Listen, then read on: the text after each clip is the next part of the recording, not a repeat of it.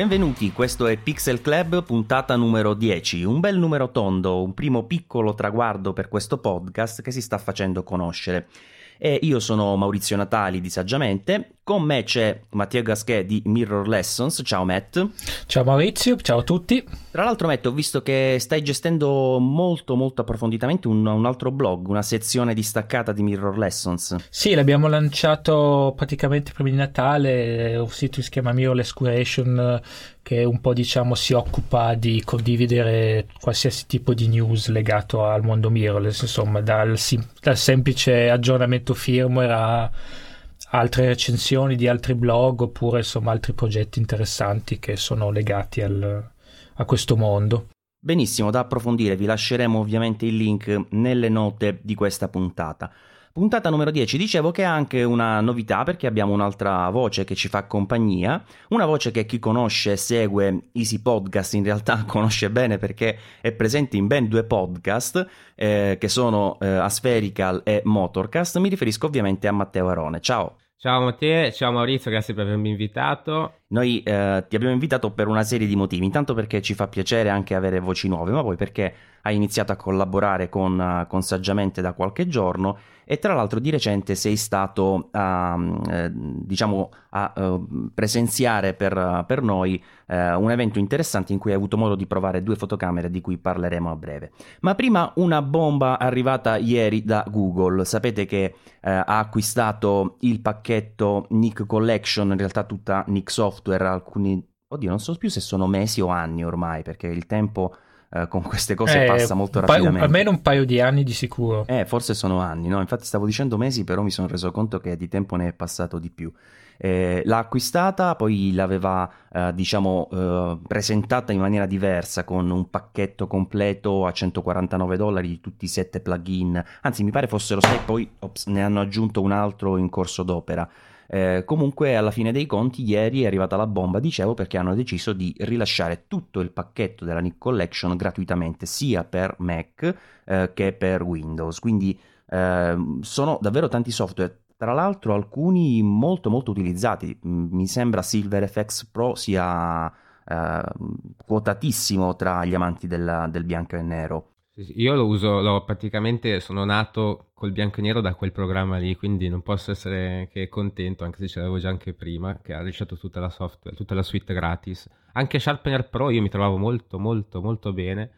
E devo provare tutti gli altri che in effetti l'ho scaricata ieri la suite. Non so se voi avete già tutti i plugin o, o cos'altro. No, sì, li ho scaricati anche io ieri. Di solito anch'io ho visto soltanto e adoperato un po' SilverFX Pro eh, però gli altri li conoscevo di nome ma eh, non avevo avuto modo di, di, testarli però sicuramente ora che sono gratis la, la curiosità sale e poi sono anche compatibili come plugin con eh, i vari, i, vari, software di Adobe ma anche con eh, Aperture di Apple quindi eh, chiaramente eh, sono sicuramente dei, dei, programmini molto utili da avere. Certo che però si solleva qualche dubbio perché sono passati da uh, dei software singoli venduti a un prezzo comunque onesto, ma insomma a un prezzo decente. Poi, uh, dopo, che, dopo, che, li ha presi Google, messi in un pacchetto così in grande sconto, adesso proprio dati gratuitamente. Mattia, ci sarà futuro secondo te per questa Nick Collection oppure ormai Google l'ha messa nel passato, diciamo? Eh, questo non lo so, bisogna vedere se riuscirà, continueranno a fare aggiornamenti, sviluppi. Tra l'altro adesso, vabbè, questo è un mondo che io conosco meno, forse tu ne sai di più, però Google mi sembra che non è la prima volta che compri delle, diciamo che acquisti dei, dei software o insomma, proprio dei, dei, dei, brand che producono software e poi o li mette in versione gratuita oppure li tiene da parte, alla fine li, li abbandona, poi li rilascia. Mi sembra che c'era già stato qualche caso in particolare. Quindi in effetti è è una mossa un po' sorprendente. Speriamo che almeno ci siano degli aggiornamenti continui anche per insomma, i sistemi operativi nuovi piuttosto che la compatibilità con magari fotocamere o insomma altre cose. Però insomma, perché tal, essendo Google forse se lo può permettere. Speriamo che sia un, diciamo, un gesto di generosità verso i fotografi e non una, un modo per togliersi di dosso, scollarsi di dosso un, un software, ecco. Guarda, loro sì, sono soliti acquistare programmi o comunque più magari proprietà intellettuali, persone, piuttosto che gli algoritmi sviluppati, eccetera, per integrarli nei, nei loro applicativi. Vedi quello che hanno fatto ad esempio con Snapseed, che poi è diventata eh, nelle sue librerie parte integrante anche delle applicazioni web e eh, delle app di, di Google. Eh, però è anche vero che mh, una volta che tu Uh, la rendi gratuita uh, se poi non è il tuo core business perché loro fanno altro essenzialmente app desktop applicazioni desktop non ne fa Google non è loro, uh, il loro target il loro obiettivo principale né in termini di guadagni profilatura utenti eccetera eh, né proprio come vision strategica perché loro sono molto web based quindi sicuramente è, eh, è, una mossa che ci fa piacere però il dubbio sul futuro di questa suite e anche sugli aggiornamenti come dicevi tu Mattia sarà Uh, sicuramente legittimo. Speriamo che non, non, cadano nel dimenticatoio, perché comunque già da qualche tempo gli update sono, sono, ridotti proprio all'osso, almeno di miglioramenti non se ne sono visti. Sì, forse con Snapseed, cioè nel senso, quella è un'applicazione che in effetti viene ancora aggiornata però in effetti è utilizzata da tante tante persone. Non, non vedo questi prodotti come un utilizzo ampio come Snapseed o comunque anche sono più difficili anche semplicemente da, da aggiornare, da creare, da, da, appunto, da tenerli in considerazione. In effetti è un problema che Google, con Google si ha e non solo con queste cose, quindi bis- bisognerà vedere. Sì, poi Snapseed sembrava l'avessero proprio abbandonata, fortunatamente qualche mese fa, ora spero di non sbagliare di nuovo l'ordine temporale, ma più o meno parlo di mesi questa volta. Sì, a eh, febbraio è stata aggiornata esatto. recentemente. Sì, sì. Hanno rilasciato quindi... un bel aggiornamento corposo, insomma, quindi eh, fortunatamente quella non è, non è proprio caduta nel, nel dimenticatoio. Ma andiamo a parlare di cose che ci interessano, ovvero le novità. Eh, noi abbiamo anche cambiato qualche giorno fa il motto, diciamo così, del nostro podcast, definendolo il lato geek della fotografia. Perché in effetti, eh, più che magari parlare di mostre o di eh, spiegare come si fa una fotografia, a noi piace proprio analizzare tutte le novità tecniche e tecnologiche che vengono presentate in questo ambito eh, siamo un po' come dire. Siamo nerd, ammettiamolo. Siamo nerd, bravo. Eh, siamo i nerd della fotografia. Mi piace questo, questo, discorso. E quindi, come nerd, andiamo a vedere tutte le novità che vengono presentate perché ovviamente ci piacciono. E alcune di queste, eh, questa settimana ci sono state delle sorprese. Eh, devo dire in ambiti che io non seguo moltissimo, infatti. Uh, sono sicuro che da questo punto di vista ci potrà parlare di più Mattia anche perché alcuni di questi obiettivi eh, che sono usciti e ha avuto modo di, di, testarli, però mi sembra che uno in particolare, Matt, sia una novità anche per te, questo Iris da 15 mm f2.4. Sì, è una novità, è, una, è un, insomma, un, grande angolo progettato da una, da, una compagn- da una, casa svizzera che tra l'altro adesso stavo anche guardando, fanno anche uh, luci flash da studio, insomma, quindi diciamo erano già nel, nel business fotografico. Uh, è un, sì, ha sorpreso un po' tutti, anche perché Irix eh, e questa compagnia che si chiama TH Swiss, non, insomma, non, non l'aveva mai sentita nessuno. E tra l'altro ho letto qualche giorno fa su Sony Alfa Rumors che forse eh, è in arrivo anche un 11 mm, quindi sembra che stiano andando abbastanza pesante su, su, sui grandi angoli spinti. E uh, Devo dire che era, era si poteva vedere al Photography Show di Birmingham, sono stato la, la settimana scorsa, non, non, l'ho guardato più di tanto perché um, uh, avevo poco tempo e non, essendo, non, ave, non essendoci un attacco mirrorless ovviamente ho, ho, ho, dovuto fare una selezione. Mi sembra che sarà disponibile sia per Pentax, Canon e Nikon. Uh, i rumors dicono che arriverà poi una versione anche in mount per Sony, ma insomma non è stato ancora confermato. E ovviamente un'ottica manual focus, eh, sicuramente ci sarà una precisione svizzera dal punto di vista di costruzione, bisogna vedere anche come regge a livello di qualità. Beh, è un prodotto, prodotto interessante di nicchia ovviamente, ma, ma, comunque sicuramente interessante da seguire, soprattutto se produrranno altri grandangoli, compreso questo 11 mm Bisognerebbe vedere la fascia di prezzo in cui si pone perché non sono ancora state dichiarate, perlomeno io non, non riesco a trovare il prezzo, quindi non so se sopra, tanto sopra, tanto sotto Zeiss. Bisogna vedere un attimo un po' come, come, dove si mettono in effetti. Sì, il prezzo non è stato ancora comunicato, diciamo che secondo me non, non costerà poco, comunque insomma diaframma 2.4 eh, la costruzione sembra fatta, fatta, molto molto bene ovviamente insomma essere un prodotto made in Svizzera sicuramente gli standard saranno, saranno parecchio, parecchio elevati, quindi insomma secondo me sarà, sarà, un prodotto che costerà non poco. Bisogna vedere se ha gli stessi prezzi di Zeiss o subito sotto. Mi è venuta una curiosità, Matt, ma a 15 mm su full frame esiste qualcosa di così luminoso? Mi sembra, mi sembra così a, a, mente non mi viene in mente niente, devo dire. Eh, neanche a me, onestamente. Mi è sembrato probabilmente uno. Anche se di solito quando fanno poi queste primizie ci tengono, ci tengono a sottolinearlo. Invece, nei vari comunicati che ho avuto modo di vedere, non ho notato una, sottolineare insomma, questa caratteristica, però insomma, sicuramente se non è il più uh, luminoso tra i 15 mm o comunque così wide, probabilmente è tra i più, i più luminosi, questo sicuramente. Senti, e invece questo mm, Leica, il Sumilux 35 F1.4, che è stato presentato per uh, la Leica T, come, come, lo vedi? Un, sarebbe praticamente un 52.5, no? Perché sì, si parla è... di una PSC. Sì, quindi il classico obiettivo standard, ovviamente luminoso, in questo caso un 1.4. Ma guarda, eh, in realtà è, mh, mm, non, non, me l'aspettavo neanche io, nel senso che de, della Leica T, Leica stessa ha parlato poco negli ultimi tempi, anche perché è uscito il sistema SL, quindi... Eh, poi è un, un, segnale che comunque il sistema T è ancora comunque vivo nel, nel, nel, all'interno del brand. Purtroppo non, è strano perché l'hanno annunciato l'ultimo giorno del Photoshop in inglese, ma no, l'obiettivo non, non, era presente, per cui non, non, l'ho, l'ho potuto vedere. Ho solo letto il comunicato stampa. Immagino la solita qualità degli obiettivi Leica, eh, immagino adesso il prezzo non mi, non mi, ricordo se è già stato comunicato, però immagino che sarà un prezzo anche qua elevato. Eh sì, si parla di più o meno 2400 Due, dollari. Più di 2000 dollari, sì, vabbè, insomma, siamo, siamo in linea con, con, con, il brand, eh, ma il sistema T è un sistema che avevo provato due anni fa.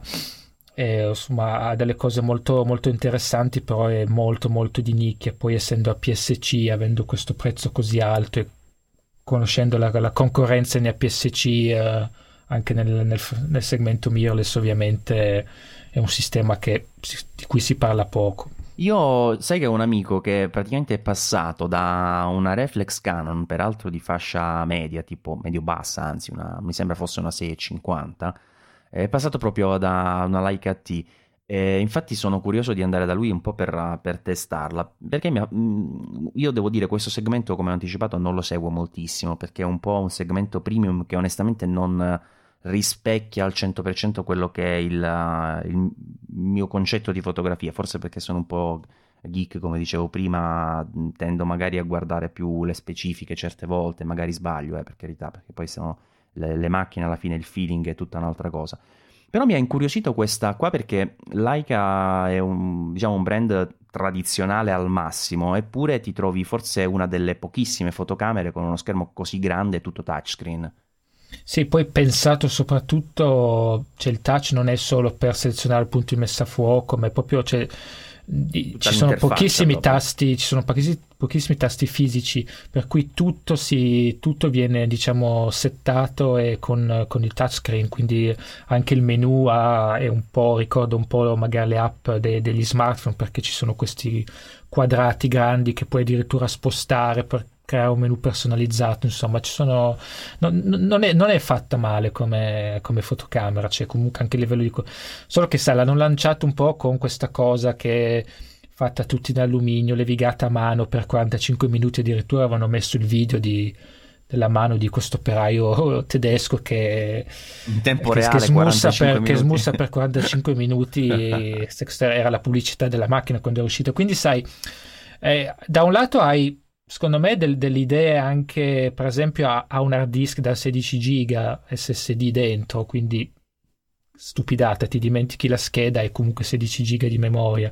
Cioè hanno avuto del, alcune idee veramente interessanti. Dal lato poi hai tutto diciamo il, le, le caratteristiche uniche di Like compreso appunto tutta questa cosa sulla qualità costruttiva e ovviamente il prezzo. E ripeto sul segmento APS-C fra Sony, Fuji, Film, vabbè Samsung ormai è andata, però insomma è le stesse reflex a PSC, voglio dire, è dura riuscire a fare concorrenza in questo mercato.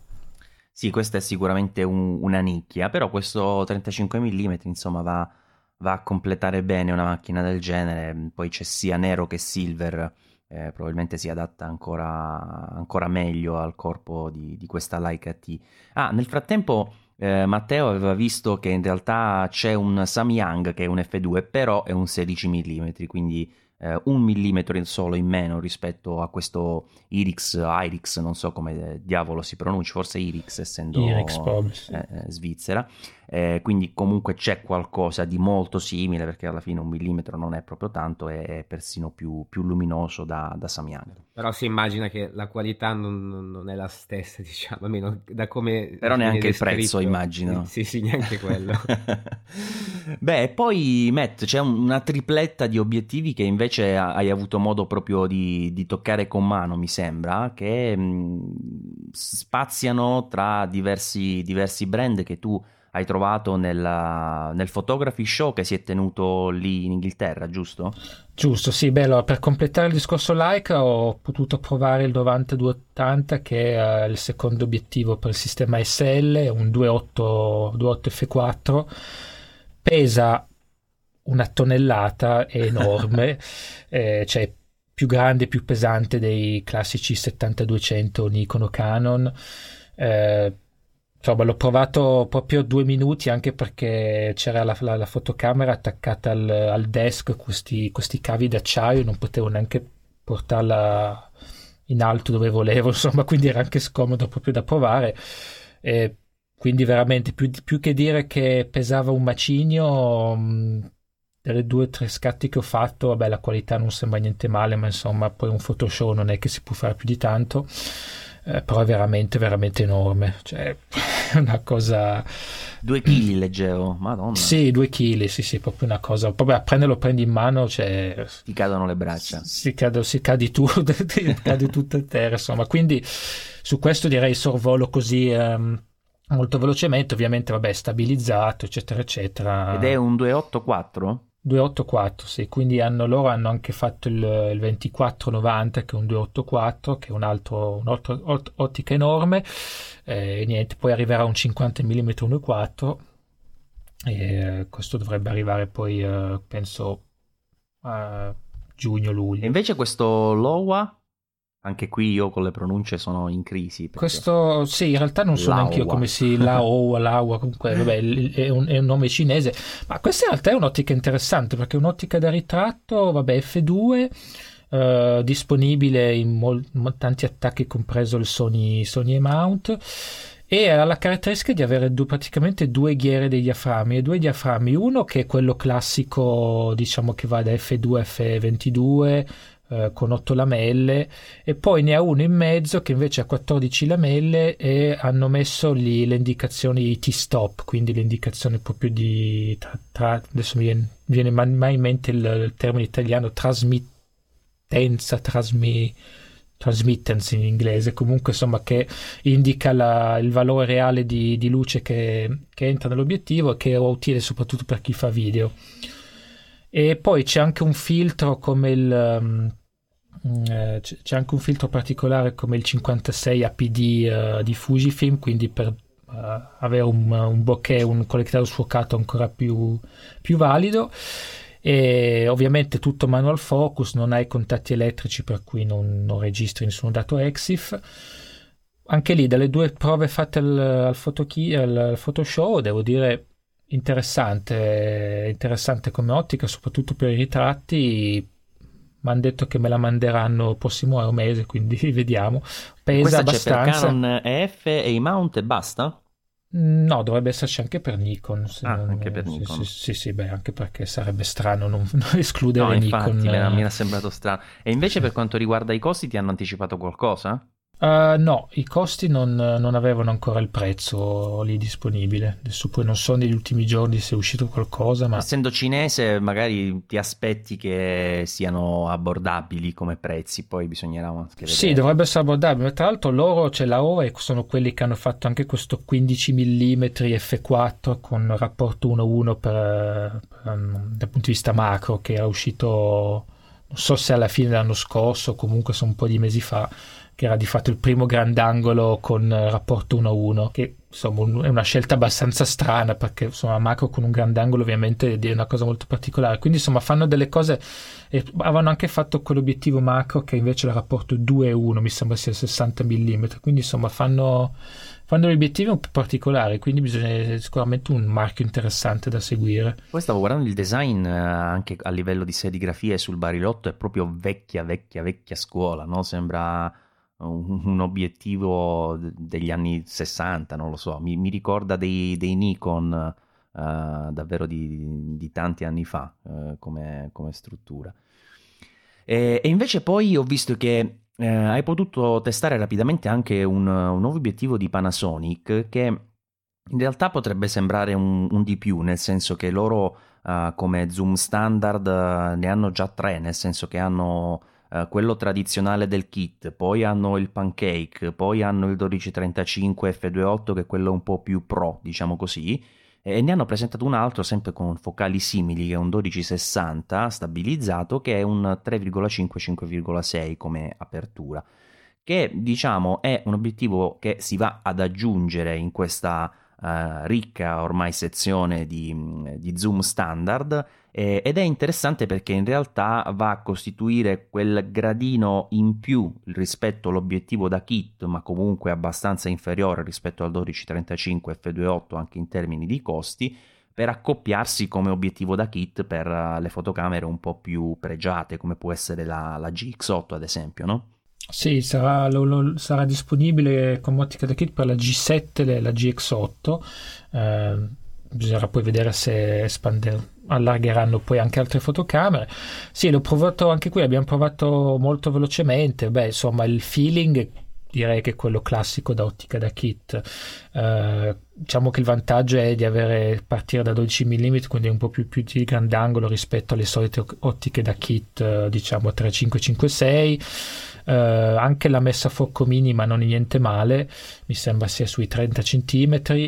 E, è compatibile anche col sistema dual IS della GX8 quindi per la stabilizzazione quindi diciamo che ha, hanno voluto aggiornare un'ottica da kit rendendola un po' più performante anche rispetto alle ultime tecnologie che, che hanno introdotto senti eh, in generale nella, nella, fiera hai visto qualche altra, qualche altra cosa anche se magari non primizia diciamo così di questi giorni che eh, hai potuto testare dal, dal vivo e che avevi fino ad ora visto soltanto nelle pagine web? Ma guarda, no, non ho visto nulla di particolare, nel senso sono stato allo stand Sigma dove avevano, mh, avevano i nuovi obiettivi, eh, però alcuni erano proprio solo mock-up, tipo il 50-100 mm 1.8 Uh, avevano la nuova, la nuova, fotocamera, la SD 4H, però era, gliel'hanno, gliel'hanno, spedita senza batteria dal CP Plus in Giappone perché non si poteva accendere, quindi ah, era fantastico. proprio lì solo da, da vedere. E ho Ma l'obiettivo due... era un mock-up nel senso che era vuoto, cioè era un bicchiere quelli per bere. no, nel senso no, no mock-up in effetti no, era un pre-produzione solo che non si ah, poteva okay. provare, quindi l'ho, l'ho proprio solo preso in mano e insomma devo dire bello pesante, bello massiccio, non tanto grande devo dire, però eh, insomma sì, sì, il peso si fa sentire. Ho fatto due scatti col 30 mm, col 30 mm 1.4 Sigma, quello che invece sarà disponibile sia per micro 4 terzi e Sony Mount. E insomma, è, i primi scatti sono promettenti, sia a livello di nitidezza 1.4 anche di sfocato, insomma non mi, non mi è dispiaciuto per niente.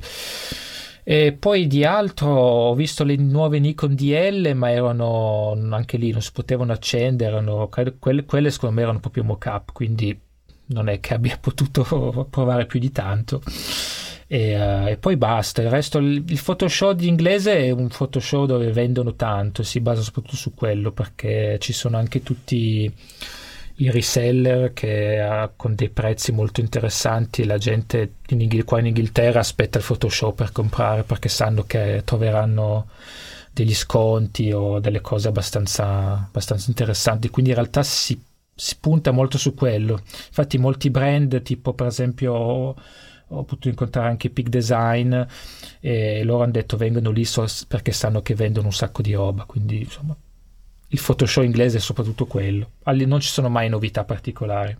Sì, infatti alla fine di pezzi grossi in questi giorni si è, si è, mosso davvero poco. Sai che in relazione alle Nikon DL ti volevo anche dare una precisazione, o meglio più che a te, ai nostri ascoltatori, perché ne abbiamo parlato se non ero proprio nella puntata precedente, eh, dando i prezzi che giravano al tempo, però eh, proprio un paio di giorni fa la Nital ha ufficializzato il listino italiano che, guarda caso, è più alto di quello previsto. Quindi eh, la DL2485, che è la base gamma, quella che vado a memoria dovrebbe non avere il filtro ND eh, e un'altra caratteristica in meno che adesso così su due piedi non ricordo Matt faccio riferimento a te se alla tua memoria se per caso eh, ti, so, ti sì sì se, se, non sbaglio non ha il filtro ND mi, se mi ricordo mi pare ci fosse anche un'altra caratteristica in meno che adesso non, non mi sovviene comunque eh, parte già questa che è base gamma a 769 euro eh, per la 1850 si sale a 959, che queste due, queste due ricordo si differenziano per pochissime cose, il corpo è praticamente sì, identico. N- non, ha, non, ha, il nanocristalli sul, sull'obiettivo. Ah, bravo, ecco quest'altra caratteristica.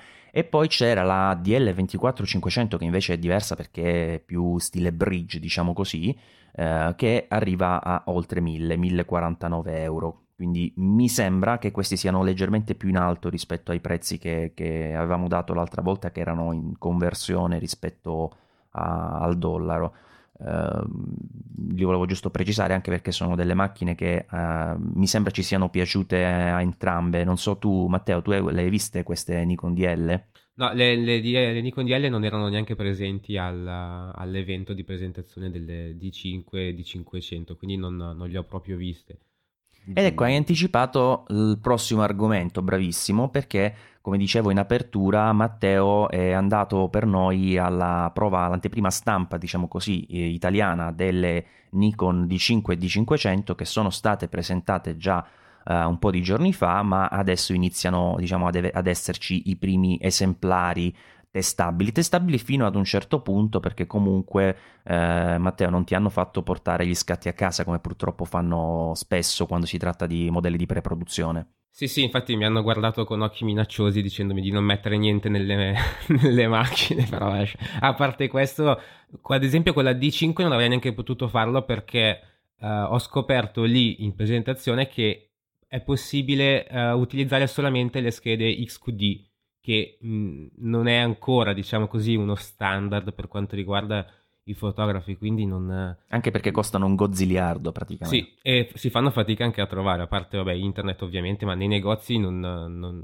non ce ne sono così, così, tante. Però in presentazione dicevano che eh, era compatibile XQD oppure con le compact flash, invece ti hanno chiarito che sono due modelli separati, di sono modelli diversi. Due modelli, due, due modelli completamente diversi, cioè completamente no, però eh, in pratica bisogna al momento dell'acquisto scegliere il modello che si vuole il problema è che eh, in Italia sono, saranno importate un numero che hanno deciso in Ital eh, con, eh, di D5 che hanno la, la, la, il modulo CF e quindi eh, ce ne saranno poche, probabilmente ne compreranno in tanti perché comunque hanno parecchie schede CF voglio, oppure per altri motivi magari hanno anche un semplice eh, flusso di lavoro con, uh, ormai anche datato con delle schede CF, non vogliono cambiarlo e una volta che finiranno queste macchine non, non, ce ne saranno più in Italia, quindi sarà un po' un problema per questo. E che limitazioni ci sono scegliendo il modello Compact Flash invece di quello XQD? Si tratta semplicemente delle limitazioni di prestazioni, il buffer è limitato, non si arriva più a 200 scatti eh, di, eh, con che c'è con le XQD, ma si arriva, se non sbaglio, a una cosa come 80, 85, adesso non mi ricordo il numero preciso. Ah, ho capito. Quindi è, è, proprio, è proprio di prestazioni, infatti puntavano, in presentazione puntavano a seguire questo trend che un, riguarda un aggiornamento e sarebbe un po' stupido scegliere il modello con le CF. In effetti, seguendo il loro ragionamento, non hanno tutti i torti, però come comunque anche molte persone facevano notare, eh, dopo tutti questi anni fare un cambiamento così drastico, che comunque non è stato drastico al 100% perché se non sbaglio già la D4S aveva sia uno slot CF che un XQD. Sì, sì, vero. Però comunque uscire con una macchina così mh, mm, è, un, è, un, po'...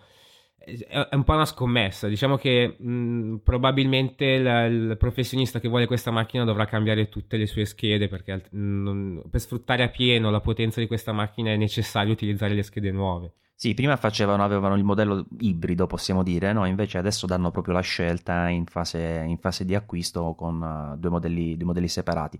Che poi è curioso, lo facevo notare l'altra volta Uh, che praticamente sono, uh, si sono divise qui le strade di Canon e Nikon perché eh, Nikon è andata su questo formato mentre invece Canon uh, è saltata sul carro delle, delle CFast 2.0 quindi si crea una, un, un, distacco netto per cui chi si fa un parco di memorie, un sistema, anche un workflow come giustamente dicevi tu per i lettori da computer eccetera uh, su una piattaforma, su un brand, uh, perde tra virgolette la possibilità di interoperabilità o di cambiare, insomma comunque è una, si, si diramano diciamo le strade e questo però secondo me sarà un problema anche per gli utenti finali perché chiaramente se eh, tutti andassero in una direzione eh, quella particolare direzione diventerebbe più popolare e si abbatterebbero anche i costi. Invece così si, si rimarrà in due micro aree, due micro, due micro ambienti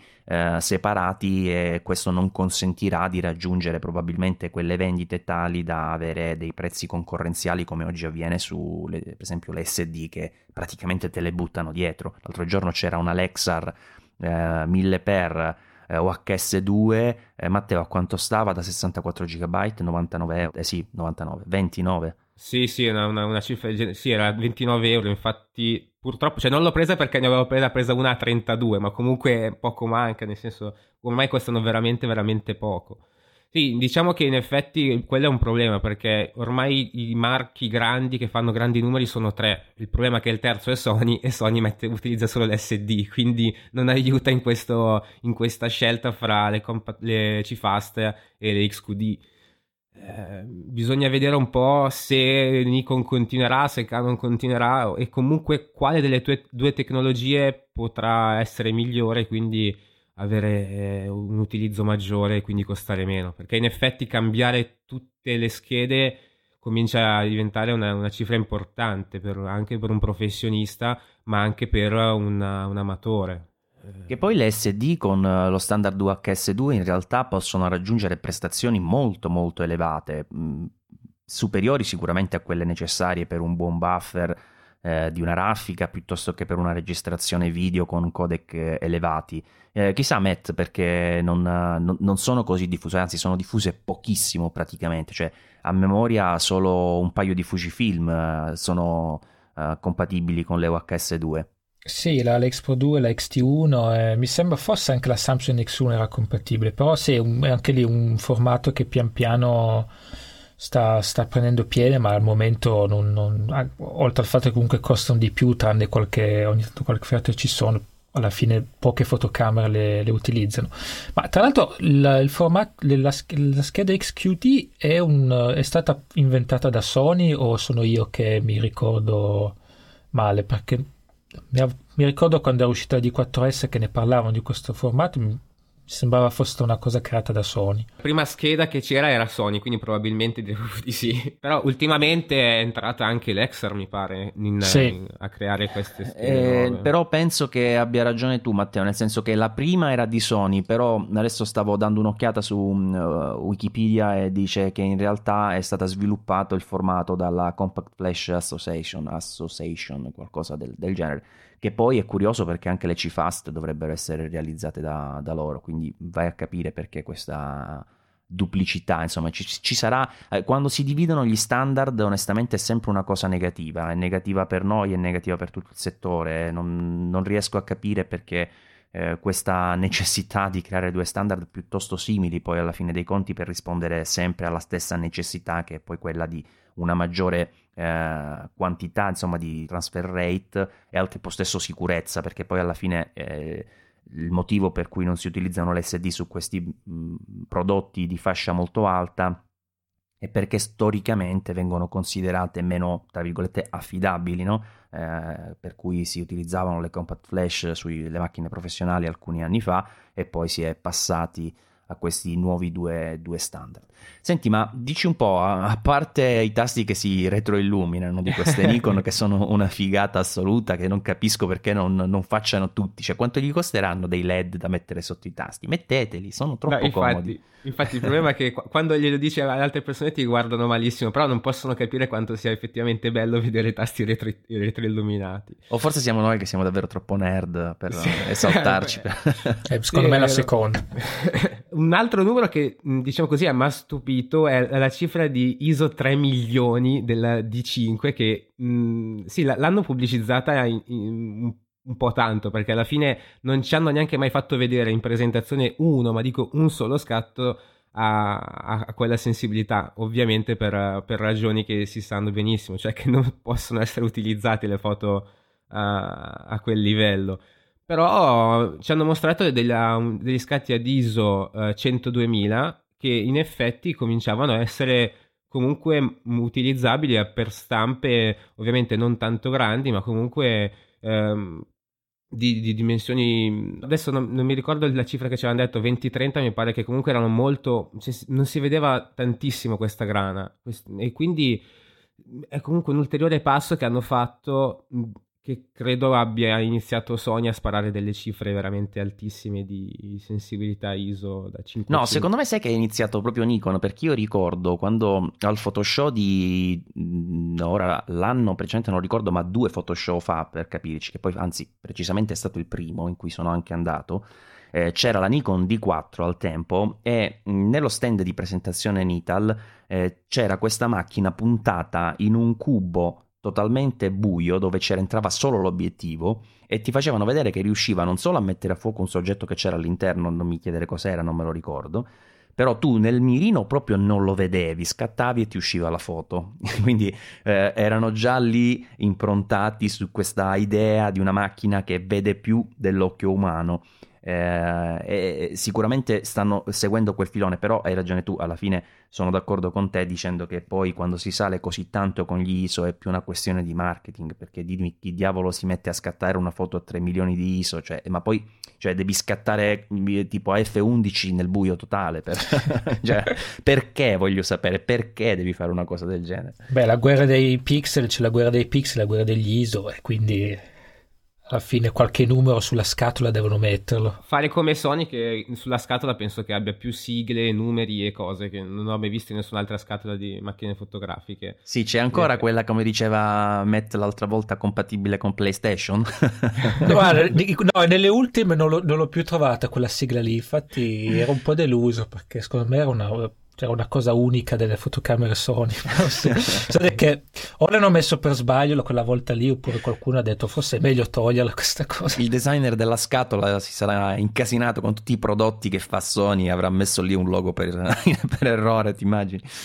Beh, comunque, a parte gli scherzi come, sei, come le hai viste queste due macchine? Io so che tu eh, attualmente hai una Sony Alpha 7S Mark II, anzi io sono circondato in questo momento in questo podcast perché tu hai la, l'Alpha 7S Mark II eh, Mathieu ha la Sony Alpha 7R Mark II, per cui eh, sì. io sono l'unico eh, non dotato di Sony al momento. So che, che, ci odi per questo perché non ti piacciono queste, queste Ma non è che... No... Eh, abbiamo anche la 6300 su, era solo per... Ah, la grande. Ah, bello, interessantissimo, interessantissimo.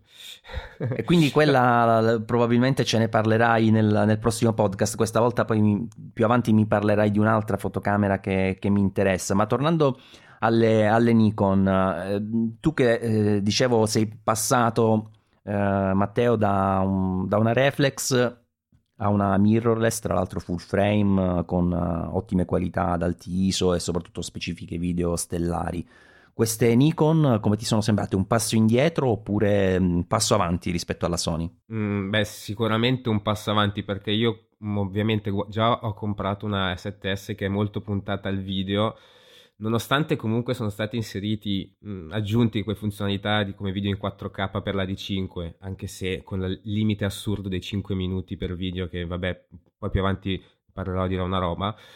Um, per le foto invece sono mo- ancora molto molto più avanti, già da anche la messa a fuoco che hanno veramente tantissimi punti di messa a fuoco e che eh, si possono utilizzare anche a F8 mi pare, sì. Eh, sono veramente un passo avanti, una raffica veramente alta da 12 fps. Io quando già solo parlare di numeri io mi sono un attimo spaventato perché dalla mia reflex eh, APS-C eh, sono, è un passo totalmente cioè, molto molto lungo. Ho provato la, la, D500 e credo che sia la macchina più leggera che abbia avuto in mano, cioè una, una APS-C più leggera che abbia avuto in mano perché in effetti è molto leggera, anche col 2470 era, aveva un'ergonomia fantastica, si trasportava facilmente anche senza tracolla. Ovviamente la D5 era un attimo più pesante, però comunque mi aspettavo fosse più ingombrante, anche più difficile da maneggiare. E mm, questa sensazione mi ha, mi, ha, mi ha, stupito in effetti di maneggevolezza. Sì, loro hanno cambiato un po' la, la, la, qualità costruttiva e più che altro forse i materiali dalla D700 D3 eh, in poi. Infatti io per esempio avevo la D700 che era un un mattone, cioè quella macchina se ti cadeva per terra facevi un buco nel pavimento. Poi hanno fatto la D800 e si sentiva proprio il salto di qualità molto più leggera, però ah, io personalmente pre- preferivo la vecchia scuola, però effettivamente queste macchine sono impressionanti da questo punto di vista, eh, molto molto leggere pur, pur essendo ergonomiche, tra l'altro la D500 non è piccola, insomma è una macchina con un'ergonomia bella uh, bella massiccia, cioè ci metti tutta la mano, bella ampia, insomma. Sì, fa... sì è, è, stata studiata proprio, come, è stata presentata come una D5 più piccolina, perché in effetti eh, dicevano che molti fotografi mh, ammiravano le potenzialità di una, di, dell'ammiraglia, però ehm, erano un po' spaventati o comunque preferivano avere un corpo più piccolo. E questa diciamo che è proprio una risposta a, quello, a queste richieste che hanno fatto. Io mi sono rimasto veramente stupito più che dalla D5 dalla D500 appunto per, per i motivi che ho, che ho, detto prima. E anche per il fatto che era lo schermo orientabile anche se comunque non è per niente ai livelli di quelli di Canon perché eh, si può semplicemente alzare, abbassare, non si può girare 360 gradi, è un po', è un po scomodo in effetti ancora per, per utilizzi particolari. Eh sì, perché hanno tanti tasti anche sulla sinistra, quindi non, non ci sarebbe stata la possibilità di piazzarlo lì un, un, display completamente articolato. Infatti, se tu vedi la 70 e la 80D di Canon che hanno questo display più comodo, poi sulla sinistra hanno tutto libero perché ci deve essere la, la cerniera, insomma, della, dello schermo articolato. Eh, però rimane la questione dei, dei prezzi, cioè eh, Matt, tu, tu, come la vedi una, una, PSC oggi come oggi, proprio in un mercato in cui esistono macchine come la, la Sony Alpha 7, ma anche le stesse Nikon uh, D750 piuttosto che 610 eccetera, uh, che costa 2300 euro e addirittura arriva a 3200 con l'obiettivo 1680, cioè una PSC davvero, davvero costosa. È un prezzo, un prezzo bello alto, anche perché adesso la 7D Mark II mi sembra solo corpo si trova sui 1500 se non sbaglio, quindi c'è una bella comunque differenza. C'è una bella differenza, certo questa è una novità, appena uscita. Per carità, sembra essere un prodotto comunque top di gamma nel segmento PSC, nel senso che anche perché credo che arrivi un bel po' di anni dopo la D300S, che era, mi sembra fosse l'ultima vera top di gamma sul segmento PSC da parte di Nikon. L'hanno sicuramente migliorata su, su tutto, ha potenzialità enormi anche come prestazioni, almeno da quello che si legge nelle, nelle specifiche. Quindi in effetti se poi la qualità regge sia a livello proprio di, di, praticità di utilizzo che poi di, di performance e di qualità sicuramente in parte può essere giustificato però rimane comunque un prezzo, un prezzo elevato insomma 2300 euro sono eh, tanti sono tanti Matt, eh, anzi eh, Matteo, che, qual era l'altra cosa che volevi aggiungere?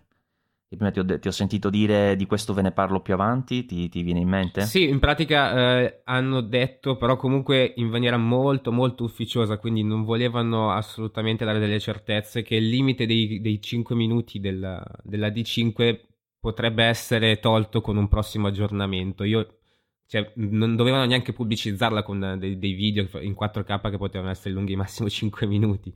Quindi l'aggiornamento deve esserci già incorporato in macchina. Però si spera, almeno credo che sia utilissimo questo aggiornamento e si spera che lo facciano veramente. Perché è veramente è, è un limite assolutamente assurdo e non, non lo concepisco io in effetti. Ma, ma, non hanno dato un motivo tecnico oppure per no, questo non limite? Non, non, hanno dato alcun limite tecnico, anche perché la D500 non, ha, non ce l'ha questo limite. Mm. Fa, fa, tranquillamente i video lunghi 29.29, però eh, come al solito per tutte le reflex, ma a parte questo non, non hanno dato delle, spie- delle, spiegazioni. Sì, sicuramente in linea teorica si dovrebbe poter, poter fare, forse è il motivo per cui hanno previsto adesso di di abbatterlo questo limite che oggettivamente ha poco senso anche perché si va a sfidare con la, la 1DX Mark II di Canon che non, non, non ce l'ha assolutamente questa grossa mancanza diciamo nel, nel 4K. Comunque D5, D500 speriamo poi di poterle provare appena ci saranno dei sample disponibili per, per la stampa. Come abbiamo detto in, in anteprima, si tratta di ancora modelli pro, di pre-produzione, non ci hanno fo- fatto portare a casa degli scatti.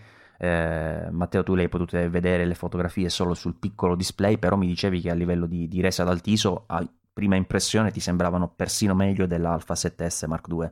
Sì, sì, ehm, Ovviamente sono prove non scientifiche assolutamente, però uh, guardando dai due schermi della mia macchina e quella della D5 le differenze comunque si notano. Però anche lì bisogna vedere un attimo cioè, gli schermi come sono tarati, cosa mi fa vedere in effetti la macchina. Eh sì. mm, purtroppo le, non si possono fare degli affidamenti su quello che ho visto io in effetti. Però da quello che sembra comunque un passo indietro assolutamente non ce n'è eh, bisogna vedere se eh, sono uguali o comunque addirittura un passo avanti rispetto alla, alla 7S. Anche se i 12 megapixel comunque li vedo come un limite da questo punto di vista io. Come, ave, come dicevi giustamente tu in varie recensioni, se non sbaglio proprio nella recensione della 7S, se sì. si sta a guardare questo alla fine è più comodo avere qualche megapixel in più perché si riesce a mh, mm, elaborare meglio via software una gestione del rumore, cioè riesce a gestire meglio il rumore con, con, i software adeguati. Sì, anche diciamo è più sottile, tra virgolette, rispetto alla, al resto dell'immagine, la grana, quindi ha, ha, comunque un impatto minore, riesce a mantenere più dettagli, diciamo, in linea di principio, senza poi esagerare in termini di, eh, di risoluzione, in modo tale da avere comunque dei pixel abbastanza ampi per catturare il più luce, più luce possibile. E, ehm, poi ecco l'Alpha 7S2 come dicevi giustamente tu è una macchina molto votata al video dove in quel caso la risoluzione in megapixel del sensore è poco, è poco importante questa uh, vocazione si vede anche dal fatto che per esempio quella carenza che segnalavi tu uh, per la messa a fuoco e che ho evidenziato anche io nella mia review uh, se senti parlare eh, Mattia ti dice che nella sua Alfa 7R Mark II non c'è assolutamente perché lì hanno messo in quella macchina mh, mm, che se la cava benissimo anche nel video ma è sicuramente più indirizzata all'ambito foto una, una F decisamente diverso, no Matt? Sì, beh lì ci sono i, i punti a contrasto di fase che ovviamente, a rilevamento di fase che ovviamente aiutano. Eh, infatti la, la, la, macchina, la fotocamera è molto molto più veloce da questo punto di vista, poi ovviamente la compatibilità anche con ottiche adattate, insomma, quindi da questo punto di vista eh, la 7S avendo solo il contrasto, di, eh, la, la a contrasto ovviamente fatica un po', anche se l'hanno un po' migliorato rispetto alla prima 7S perché comunque hanno, hanno aumentato la sensibilità e hanno un po' aumentato anche i punti se non mi sbaglio, chiaro che comunque la, quando usi il, ehm, il, rilevamento di fase comunque vedi la differenza, soprattutto anche a livello proprio di, um, di, comportamento, nel senso che il soggetto viene seguito in modo molto più lineare. E poi l'Alfa 7R di punti ne ha davvero tanti, no? Ne ha, 300 ne ha 399, adesso la 6300 ne ha più di 400, quindi boh, anche lì c'è la, la, guerra de, la, guerra dei punti AF. Eh no, fa, fa, fa paura Sony da questo punto di vista. Va bene, allora eh, andiamo un attimo avanti e, ehm, e parliamo un secondo di, di, qualche macchina che abbiamo avuto in prova in questo periodo. Io avevo anticipato all'inizio, eh, parlando insomma di, degli obiettivi per uh, sistemi o comunque eh, brand che non seguo moltissimo. Eh, perché tra virgolette vado più sul commerciale, eh, su un ambito consumer che viene più eh, eh, gettonato anche dalla nostra utenza e su cui mi posso interfacciare in maniera più eh, coerente diciamo rispetto alle esigenze del lettore di, di saggiamente.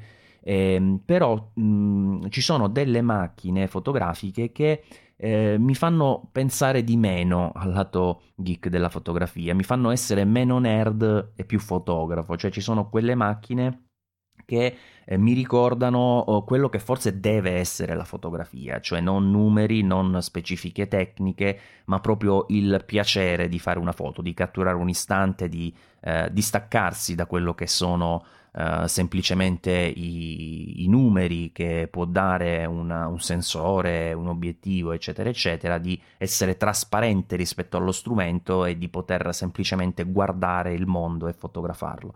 E una macchina che proprio mi ha dato questa sensazione è stata la, la Fujifilm X70. Io avevo già anticipato eh, in una precedente puntata che l'avrei provata, eh, che l'avevo già ricevuta per, per la verità, eh, però l'avevo appena appena guardata e scartata, diciamo, non avevo avuto modo di testarla. Devo dire che le sensazioni che ho avuto a primissimo acchito poi si sono verificate assolutamente vere. Mi, mi, ci sono davvero divertito tantissimo con questa macchina. In una banale passeggiata per la città eh, ho avuto modo di, di, guardare insomma luoghi che magari vedo solitamente con un occhio, con un occhio diverso.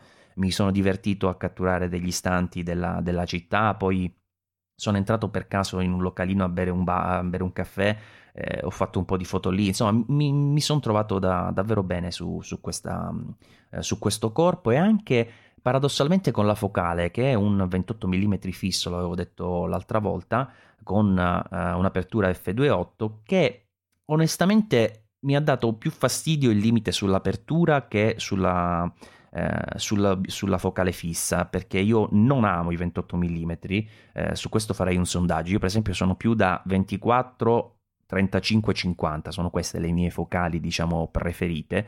Però poi si è rivelato più comodo del previsto perché eh, un po' si verifica quella situazione per cui ti dicono fai un passo indietro e un passo avanti, ovviamente quando possibile, eh, per ottenere più campo o meno campo e fare un po' sia quello che fa il 24 che quello che fa il 35, ovviamente con prospettive leggermente diverse. Tu, eh, Matteo, come la vedi come, come focale questo 28 mm equivalente?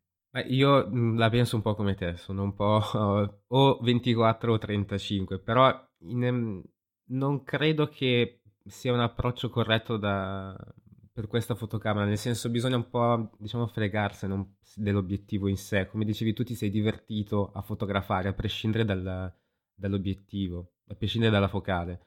Ti sei anche divertito a fare le foto alla macchina in sé, vedo, eh, mi hai anche detto. Eh, però in effetti è una cosa che mi spaventa avere un obiettivo fisso su una macchina, ma credo che può essere molto divertente. È un, è un limite che ci si può imporre, che, si, che riesce a modificare il modo in cui si possono fare le foto.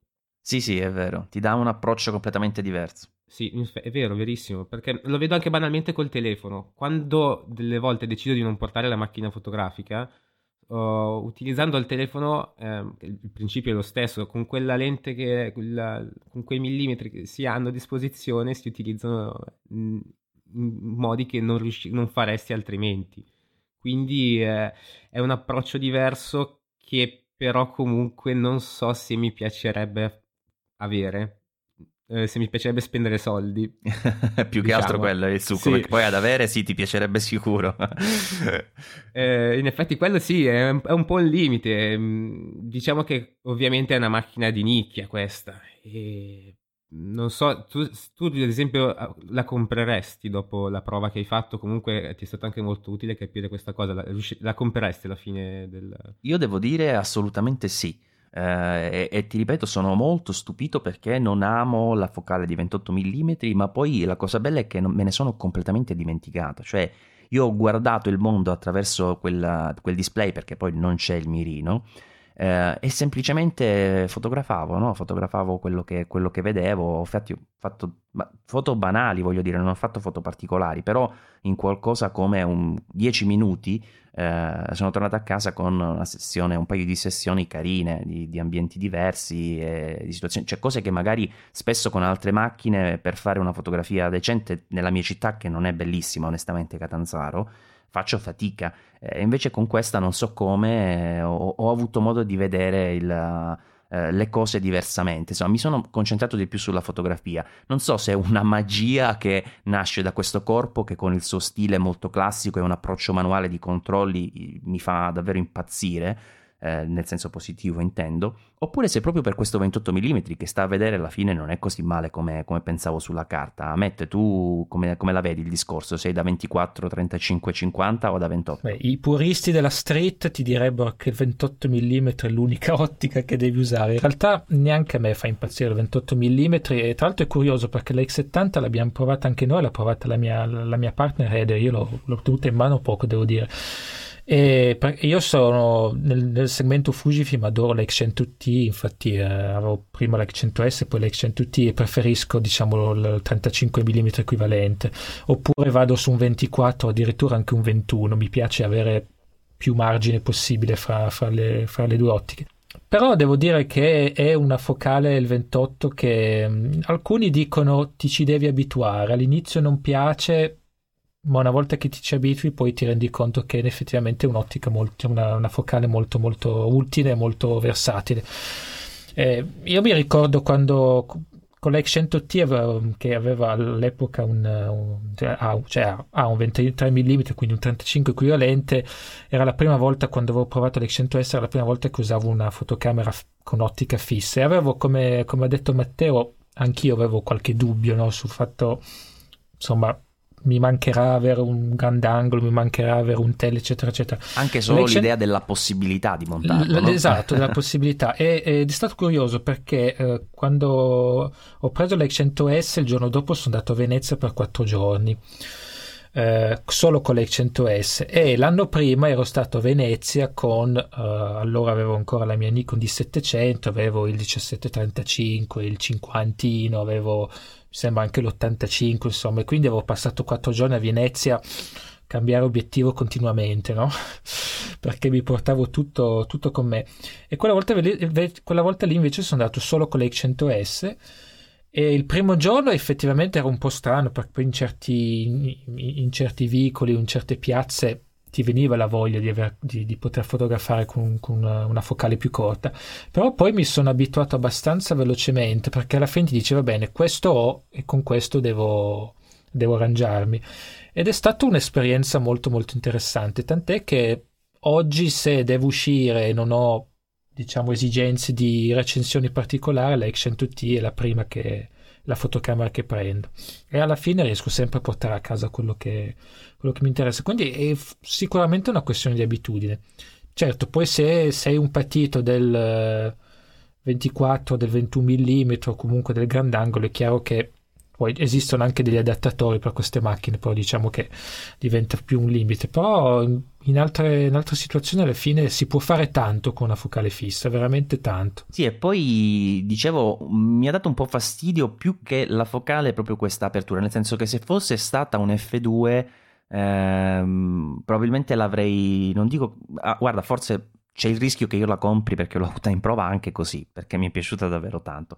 Però a F28 mi mancava qualcosa, mi mancava qualcosa perché mi sono reso conto che in interni ho dovuto scattare molto frequentemente a 5000 e a 6400 ISO. Di contro, quando sono tornato a casa e ho passato un po' di, eh, di magia con Lightroom di pulizia del rumore, eh, cacchio, le immagini sono, sono di buona qualità. Eh, questi sensori X-Trans fanno, fanno, paura per essere dei sensori APS-C. Io ritengo che ancora oggi siano eh, decisamente sopra eh, gli APS-C con pattern Bayern. Sì, poi tra l'altro è lo stesso sensore di XT1, XT10, X2, quindi insomma... Eh sì, quello da 16 megapixel. Eh, secondo me sono, sono, davvero buoni. Tu, Matteo, hai mai provato un sensore di questi X-Trans? No, purtroppo no, anche perché, come ho detto prima, la mia paura di spendere dei soldi per qualcosa che non sono sicuro che potrei amare non, non, non, non mi hanno fatto comprare niente di tutto questo. Però mm, non lo so, già da come me, lo, me ne parli mi, mi, stai facendo cambiare idea e sono qua che fremo un attimino a cercare di capire cosa voglio fare. In effetti anch'io vedo il, un po' il limite, più della focale, anch'io del diaframma che è a 2.8 non lo so. Poi mh, sono ultimamente sono in fase, mi, mi piace un sacco lo sfocato, quindi non so se un F28 riuscirebbe a rendere quanto mi piacerebbe una, una foto. Ehm, in effetti potevano, secondo me, da- metterci qualcosina di più sul- sull'obiettivo. Sì, forse l'hanno fatto per contenere perché comunque lo spessore è davvero minimo, eh, la macchina è compattissima, davvero tascabile, mi piaceva, ten- la tieni in tasca e, e onestamente, vedi, eh, parlavo prima del concetto della fotografia che diventa meno, meno geek e più fotografia vera, insomma eh, perché sono certo di una cosa, io preferisco avere nella tasca, ovviamente della, di, di, una giacca perché nei pantaloni è un po' difficile, questa che è la Sony RX100 Mark IV con tutto che a livello di specifiche tecniche siamo con una differenza quasi 0-1000, cioè qui eh, si fa fotografia e basta, eh, nel senso che si fa il video, ma sicuramente è qualcosa di marginale, molto marginale, le funzioni sono ridotte all'osso però eh, preferisco nettamente una macchina del genere che una, una super eh, nerd come la RX 100 Mark IV che fa anche il caffè praticamente, cioè una macchina che è, è tecnicamente semplicemente impressionante, non c'è un'altra parola per, per, definirla. Sì, forse qua addirittura troppe cose, ogni tanto poi diventa... Bravo, sì. Per tornare al discorso della, dell'F28, eh, comunque questo obiettivo la qualità c'è, non è sicuramente un obiettivo che torni a casa, guardi una foto e dici mm, no cacchio, oh, mi delude, questo no. Eh, però una sua concorrente diretta, eh, rimanendo nel campo proprio della street photography, che è sicuramente il suo ambito, come sottolineava anche eh, Matt prima, è probabilmente la, la Rico GR2 eh, ed è una macchina che tu hai avuto modo di provare, vero Matt? Sì, l'abbiamo provata l'abbiamo proprio anche messa a confronto con, con la X70. Eh, devo dire che questa GR2 mh, mm, sia me che, che, che Eder ci ha, ci, ha, ci ha stupito in modo positivo, nel senso che così a, a, a, osservarle entrambe, insomma, è, come hai detto tu, l'X70 ha la, la ghiera del diaframma, la ghiera dei tempi, quindi ha questo approccio, diciamo, più, alla fine anche più semplice proprio alla fotografia, mentre la, la GR2 sembra più la classica compatta, insomma, con soltanto tasti, l'obiettivo che, che esce fuori quando, quando l'accendi, eccetera, eccetera. E devo dire che invece però è progettata molto molto bene. Eh, non ha lo schermo orientabile, quindi questo è forse l'unico vero difetto rispetto all'X70, anche perché la GR2 essendo un, essendo un aggiornamento recente, un po' in cui hanno messo anche il wifi e altre cose, un peccato che non abbiano messo uno schermo orientabile. Però ha delle, ha delle caratteristiche niente male. Innanzitutto devo dire che la nitidezza della GR2 è impressionante. Già a 2.8 rispetto all'X70 c'è, un, c'è una differenza molto molto rilevante quindi comunque ha, ha, ha, un sensore tradizionale Bayer però senza filtro passo basso e sono riusciti veramente a fare da questo punto di vista una, una, una fotocamera che ha delle performance molto interessanti. Ovviamente è un po' più di rumore ad alti ISO però devo dire che è veramente nitida come, come fotocamera. 2.8 è secondo me è, è, è, è più nitido anche di, di, alcuni, di, alcuni fissi, di alcuni fissi per in certi casi. Quindi meglio di quello della X70 come obiettivo? Sì, sulla X70 a livello di nitidezza la GR2 vince senza, senza, senza nessun problema. Uh, L'X70 ovviamente ha un autofocus più veloce perché comunque ha il rilevamento di fasi eccetera eccetera, quindi insomma anche anche per eh, i soggetti in movimento, anche se poi magari questa non è proprio una fotocamera che usi per momenti di azione, comunque l'X70 è molto più, più rapida e molto più efficace. Eh, un'altra cosa interessante della GR2 è che questa modalità si chiama Snap Focus, in cui praticamente eh, funziona un po' col concetto dell'iperfocale, in cui tu dici alla, imposti alla fotocamera di mettere a fuoco a una distanza fissa quindi può essere 5 metri, 2 metri, un metro e mezzo.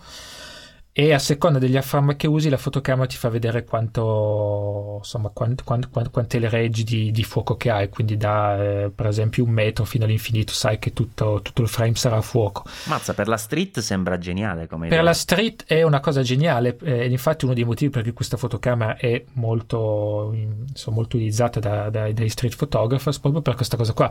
Perché di fatto tu eh, quando fa scatti, fai lo scatto non, hai, cioè non c'è il problema della fotocamera che deve agganciare il soggetto, agganciare la scena. Foto, la fotocamera mette sempre a fuoco a due metri o un metro e mezzo e quindi tu basta solo che regoli il diaframma in modo da avere abbastanza profondità di campo e il gioco è fatto e è una figata, una figata non solo per la street ma una figata anche per i paesaggi, una figata poi eh, per esempio ha una funzione tipo le Olympus che si chiama Interval Composite, quindi puoi fare uno star trail in camera eh, in notturna se è un bello cielo sgombro, l'abbiamo provato e anche lì metti lo snap focus sull'infinito e sai che non ci sono problemi, non devi star lì a mettere a fuoco manualmente piuttosto che insomma. Quindi è, ha queste cose che sono veramente, veramente molto pensate molto, molto bene.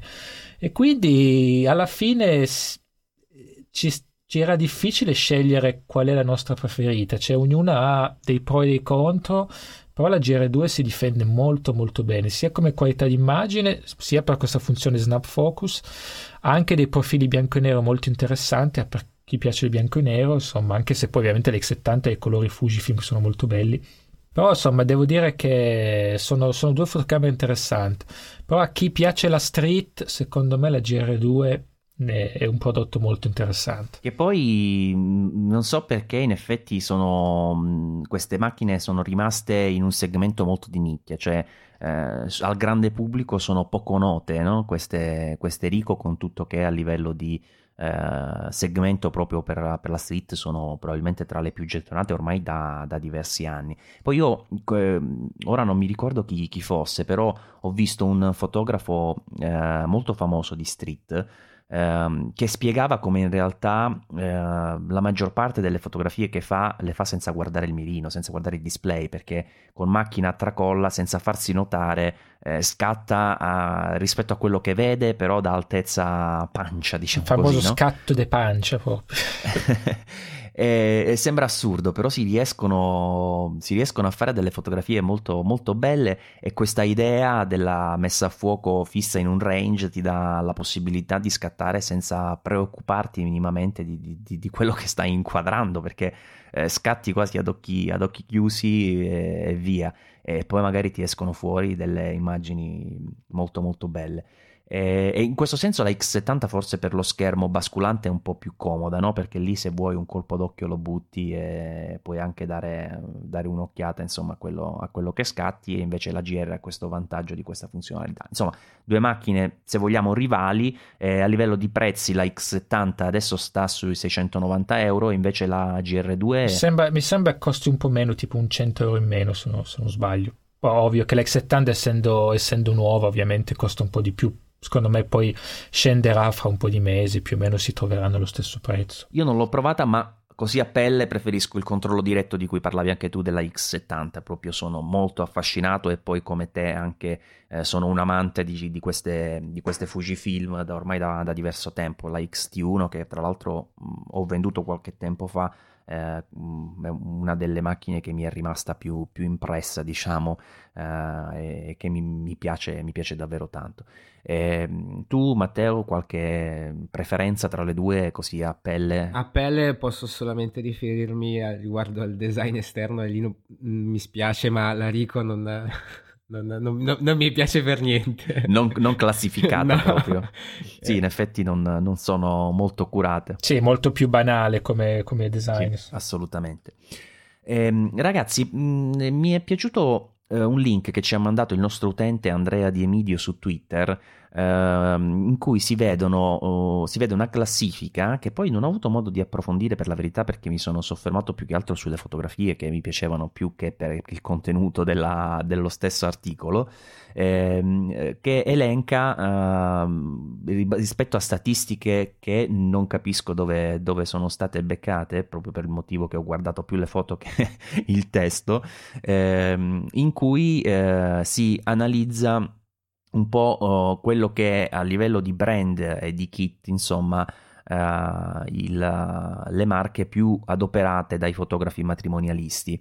Eh, vi metteremo ovviamente il link nelle note dell'episodio e eh, vi consiglio proprio di guardare sia, vabbè, poi alla fine chi è primo e secondo ci interessa poco, eh, ma sono molto belle proprio le fotografie dei kit. Infatti mi ha fatto venire la voglia di farne uno per, per i miei, queste fotografie molto eh, organizzate di tutte le macchine viste dall'alto con macchine, kit di obiettivi eccetera, eh, come se fosse... Mh, mm, come si chiamano quelle eh, quelle fotografie che fanno degli zaini, no? Dicono, What's in my bag, credo. Esatto, esatto, What's Gi- in my bag. Giusto per ribadire il fatto che voi non siete geek, giusto? Infatti.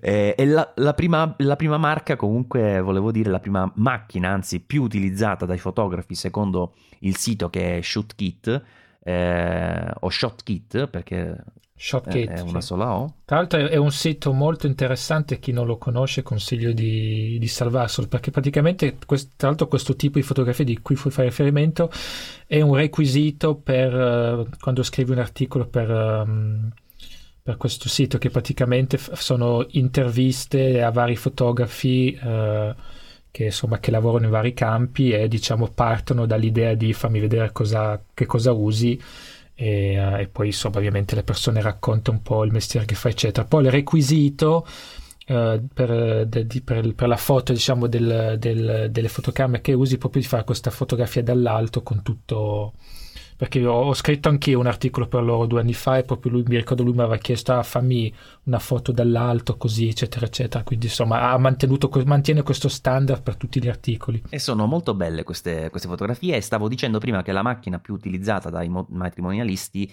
per loro è la 5D Mark III eh, tra l'altro, eh, guarda caso, è anche quella che adopero io. Io non lo so perché, forse perché è una macchina che è molto bilanciata, insomma, non ha grosse carenze. Non ha, io la uso anche per il video, con tutto che lì forse le carenze, almeno in termini di specifiche, ce le ha e anche abbondanti. Eh, però ehm, risulta secondo eh, Shotkit la, la, più utilizzata. Secondo, ovviamente, si passa a Nikon, ma curiosamente la D750 eh, tra l'altro con un kit in questa fotografia particolare che è di Megan Allen. Eh, mi sembra di vedere quasi, eh, quasi solo fissi, cioè comunque la maggioranza, c'ha tre, tre zoom, però ha cinque obiettivi fissi con focali che vanno dal 35 al 200 io, chissà, in un matrimonio un 200 fisso quando diavolo lo utilizzi. eh, non, non, me lo sono spiegato onestamente, anche perché c'ha in borsa il 7200 F28, quindi boh, non lo so. E poi si passa sempre a Nikon, però con macchine più robuste, diciamo, di 4 e di 4S eh, sempre Nikon in terza posizione, quindi Nikon praticamente ha tre posizioni, anche se non ha la prima, poi si rifà alla grande. Eh, L'ADF, che tra l'altro con un kit micro, questa fotografia che mh, fanno vedere di un tale Fer Uguaristi, ipotizzo si possa leggere così, eh, che eh, ha solo due Nikon DF, solo tra virgolette, perché poi per quanto costa ci sta insomma, con gli obiettivi attaccati e stop, nessun altro obiettivo, poi un, un paio di, di flash, eh, due non mi ricordo come si chiamano, ma ce li ho anche io, tra l'altro, della Yongnuo, questi aggeggi, questi che servono per mettere il flash in remoto via wireless. Trigger. Trigger, bravo, trigger, non lo so, oggi ho dei voti di memoria, forse carenza di zuccheri, eh, un pannello LED che poi non, non so quando lo utilizzerà facendo fotografie, avendo anche i flash. E poi finalmente si passa a una Fuji, peraltro con la XT1 che a me piace molto e con un kit di due XT1, tra l'altro una bellissima quella uh, con eh, il, eh, il, colore grafite un po' più scuro. E, e a fianco quella che mi sembra un, che cos'è? Un, perché vedo un dorso digitale dietro, sarà una medio formato. Eh, sarà, sarà una contact, sarà una medio formato. Ma, ma non è sì. neanche digitale perché vedo una pellicola Pro. No, no, è, è pellicola. È pellicola, è pellicola, insomma, un kit un po' misto. C'è anche una Instax tra... Una Instax, sì, che poi in un matrimonio può essere carina perché ti dà la possibilità di dare subito delle fotografie in tempo, in tempo reale.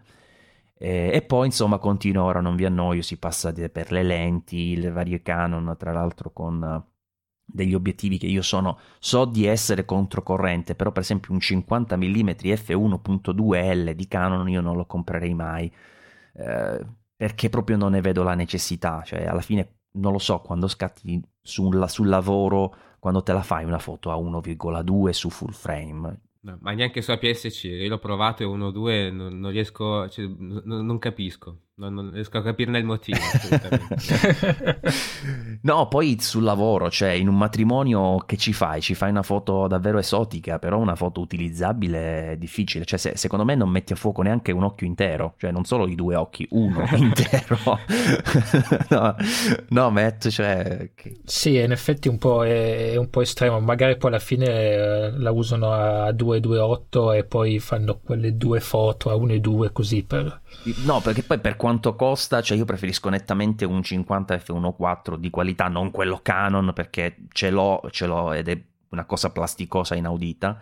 Eh, però eh, c'è per esempio il Sigma che è molto molto buono, costa poco, eh, se, se, a 1,4 invece che a 1,2 che è una differenza irrisoria, poi sarebbe da vedere anche il T-stop se effettivamente c'è più o meno differenza di quanto i numeri ci dicano con la, il valore di F eh, però è un obiettivo che capisco, che capisco poco. Comunque vi lascio il link, andatelo a approfondire, molto interessante, non so se qualcuno di voi voleva aggiungere qualche dettaglio in merito a questo articolo.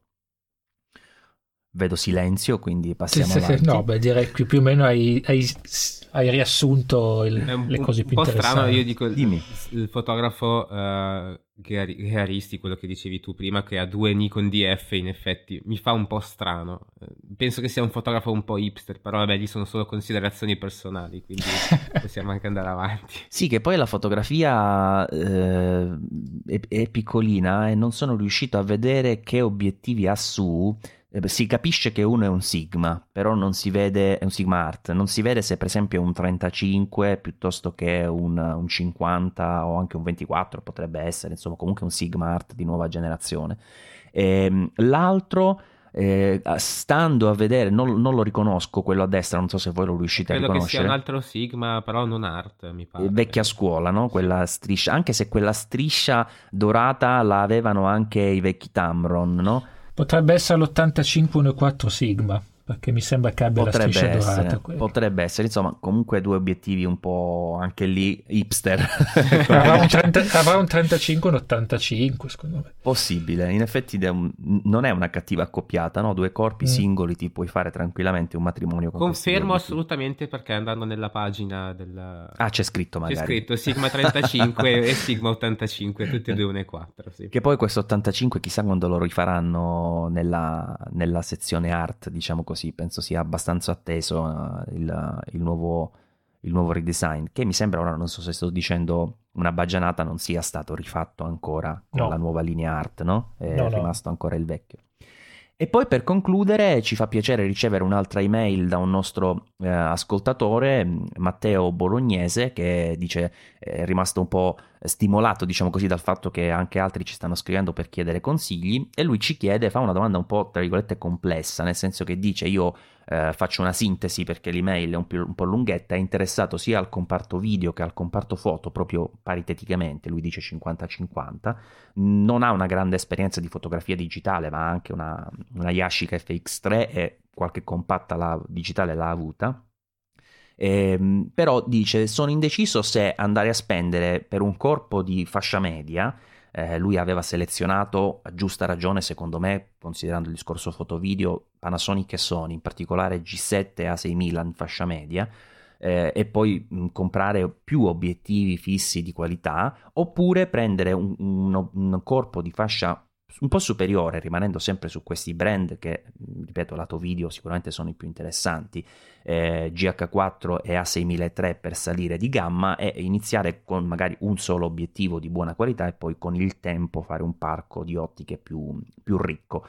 Eh, io eh, lo so, sono un ripetitivo su questo, sono un fan uh, di alcune camere anche usate, devo dire la verità e, e, proporrei una via di mezzo, nel senso che io andrei su una GH3 usata perché secondo me eh, ha identificato bene per il segmento foto-video eh, su Panasonic. La GH4 è una macchina spettacolare che possiedo, ho avuto anche la GH3, le differenze sono minime. La G7 mi piace, però preferisco la solidità della GH3 e la struttura della, del corpo e dei pulsanti e quindi su un buon usato si riesce a pagare molto molto poco e ottieni la qualità di un top di gamma senza il, 4, senza il 4K eh, e la possibilità di farti anche il, il, parco di obiettivi interessante. L'idea dell'Alpha 6000 è molto molto valida anche, mm, considerando che, che, si trova davvero a prezzi eh, interessantissimi.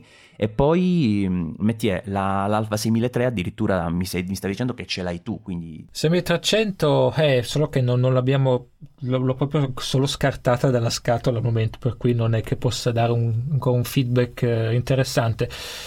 Beh, diciamo che il vantaggio ancora una volta di stare con Panasonic è poi una, una scelta di obiettivi molto più ampia, ovviamente, sia dalla parte di Panasonic che dalla parte di Olympus, più insomma anche brand di, di terze parti. Quindi, insomma, se l'idea di cominciare con una fotocamera, un obiettivo e poi costruirsi pian piano un piccolo corredo pensando anche al video, sicuramente col micro 4 terzi c'è più, c'è più scelta e comunque le dimensioni rimangono più compatte. Uh, con la 6000 e 6300 il problema diventa poi un po' se uno vuole cominciare a farsi un parco ottiche più, più sostanzioso perché insomma ci sono ottiche ovviamente uh, native APS-C però di fissi luminosi non ce ne sono tantissimi, alcuni sono molto cari, poi ci sono degli zoom F4 che sono buoni ma non sono nulla di, di, straordinario, eccetera, eccetera. Quindi diciamo che se si vuole rimanere solo sulle ottiche native APS-C, trovo che con Sony ci siano un po' di limiti.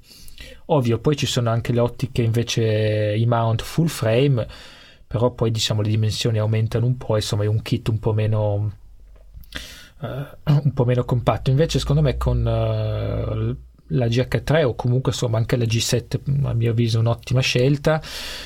Ci sono tante, tante opzioni, insomma, sia a livello di fisica, a livello di zoom, che a livello di anche se insomma, se uno vuole fare il video, per esempio, ci sono i Voigtlander a, 0, che, a F095 che sono veramente interessanti. Insomma, secondo me ci sono più opzioni. Quindi diciamo che se l'idea è quella poi pian piano di costruirsi un piccolo corredo, il micro 4 terzi offre un po' più di scelta. Io so che invece Matteo, per quanto tra l'altro ha detto prima, no, lui penso che il micro 4 terzi non lo prenda neanche in considerazione perché per ottenere le foto che a lui piacciono molto, soprattutto in questa fase, diciamo, della sua uh, carriera, tra virgolette, fotografica, o comunque del suo percorso fotografico più che carriera, uh, apprezza molto queste fotografie tutto aperto, sfocatissime e con un, un, micro 4 terzi devi scattare minimo a F095 per ottenere un risultato come piace a lui, eh, per cui forse non è proprio il, il suo target, no? Eh, però no, so che... Però a questo prezzo in effetti non, non vedo tante alternative, nel senso io, io stesso ho guardato GH4, G7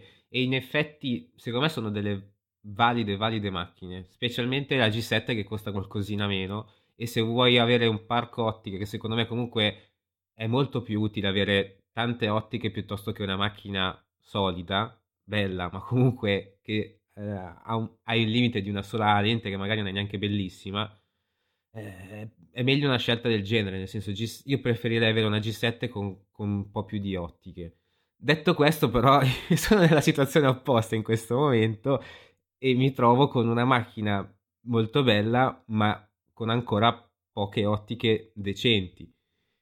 Ehm, piano piano farò, come diceva lui, come, come optava lui come seconda scelta, farò un parco ottica un po' più ampio, però in effetti devo dire che è più comodo avere tan- non tante più ottiche prima che dopo. In effetti, questo è, è qualcosa che una persona che si trova a cambiare corpo deve prendere in considerazione è una scelta comunque molto difficile. Sì, forse il sistema è più interessante del corpo, perché poi alla fine eh, è facile che questi vadano avanti a livello di, di anche progresso tecnologico molto rapidamente e magari tra, non so, due o tre anni, ipotizzo, perché no, c'è anche gente che lo, li tiene di più, per carità, i corpi, eh, però ipotizziamo due o tre anni, magari puoi cambiarlo e hai già però un sistema, di, eh, un parco di obiettivi che ti rimane e fa automaticamente anche un piccolo salto di qualità con un corpo migliore, quindi eh, probabilmente è più interessante il sistema che, che il, la macchina fotografica in sé, no? Sì, sì, sicuramente. Ehm, questa è una cosa che un po' mi, mi, spaventava nel passaggio da Canon a Sony, in effetti. Però su Sony hai il, tra virgolette, vantaggio che poi in realtà c'è anche su Panasonic dove magari lo utilizzi di meno perché il parco ottiche è più variegato, diciamo, che poi alla fine su Sony non è che non ci siano ottiche, però spesso sono oh, eh, o troppo costose o comunque con scelta non vastissima, eccetera, eccetera, o, o alcune buone però con eh, un'apertura non troppo elevata e, e, tu hai preferito poi per assurdo avere un, uh, un corpo Sony però investire magari in ottiche con attacco Canon e usarli con adattatori. Sì, sì, questo sì, è più che altro per utilizzare comunque i vecchi obiettivi che già avevo con me, quindi partendo già un po' avvantaggiato da quel punto di vista, ma eh, sapendo già che comunque ehm, si hanno degli, degli, degli, effetti negativi, cioè, i, non ce n'è, il, l'adattatore comunque pesa, l'obiettivo è voluminoso, eh, lo stesso obiettivo per i mount è più piccolino generalmente, quindi anche dei vantaggi di questo tipo che si hanno con le mirrorless, eh, nel senso sono più piccole, che si è sempre detto che le mirrorless sono piccolissime, eh, però alla fine mh, vanno un po' a farsi friggere perché si mettono obiettivi molto grossi, quindi non... Che poi sulle mirrorless sono piccolissime, io non sono neanche più tanto d'accordo. In effetti cioè, sì. Con il 70-200 che hanno appena presentato del Sony sono, è una cosa veramente enorme. Eh sì, anche il 2470 è un bestione. Io credo di condividere un po' quello che hai detto tu Maurizio, in effetti è una cosa che secondo me potrebbe fare il nostro ascoltatore, cioè il vostro ascoltatore. Eh, poi, mhmm, cioè più che poi, per, per, sintetizzare, io ripeto, se scelta secca, io andrei su una GH3 usato, se non ti piace l'usato e preferisci il nuovo, eh, preferirei in questa fase la G7 investire più sugli obiettivi, perché poi magari la G7 puoi sostituirla con un altro corpo e ti rimangono comunque gli obiettivi più avanti. Eh, Matt, tu scelta diciamo a colpo secco, cosa dici? Ma io sì, direi anch'io GH3 o G7, anche perché comunque la G7 hai tutte le, le ultime insomma, tecnologie Panasonic, anche la, la, insomma, la, messa a fuoco un po' più veloce, eccetera, eccetera. Quindi comunque se, se l'utente vuole puntare sul nuovo, G7 secondo me a, al momento è una delle scelte migliori. Che poi, per inciso, tra parentesi, queste funzionalità di post-focus eh, raffica 4K e qualcun altro, non mi ricordo i nomi, insomma, però tutte queste legate al 4K. Eh, mi pare che adesso debbano arrivare anche sulla GH4 con un aggiornamento sì, firmware. Esatto, arriva un firmware proprio che peraltro è gratuito, eh, perché c'è stato anche quel momento in cui hanno, che tra l'altro io ho comprato quel firmware aggiuntivo, che in realtà il firmware è gratuito, però ti danno un'opzione, quella per il vlog, eh, quindi per la registrazione video in flat, che devi sbloccare con un codice che costa un un, to- un tot, circa 90 euro, che non sono pochissimi, però comunque è una funzione che ha, per chi fa video a certi livelli è un, bella, un bel passo avanti. Eh, Matteo, quindi a colpo secco anche tu, eh, sempre stessa, stessa risposta? direi più G7, però non, preferisco avere le nuove tecnologie che qualcosa di... che la G3 usata, quello sì. Però la G7 secondo me come macchina mi piace parecchio, quindi direi G7. È vero, anche a me è piaciuta parecchio, però io sono uno di quelli che rimane, come è successo per la Fujifilm, positivamente impressionato anche dai corpi, no? eh, dalla praticità, eccetera. La G7 si usa benissimo, però eh, la qualità della GH3 come corpo onestamente mi, mi, mi conquista molto molto di più. Va bene ragazzi, per questa puntata numero 10 di Pixel Club è tutto, ci ha fatto piacere avere anche ospite Matteo. Grazie a voi. Eh, e come al solito un saluto da Maurizio Natali. Saluto da Mathieu, ciao Matteo, ciao a tutti. Ciao. E ci rivediamo alla prossima puntata. Ciao.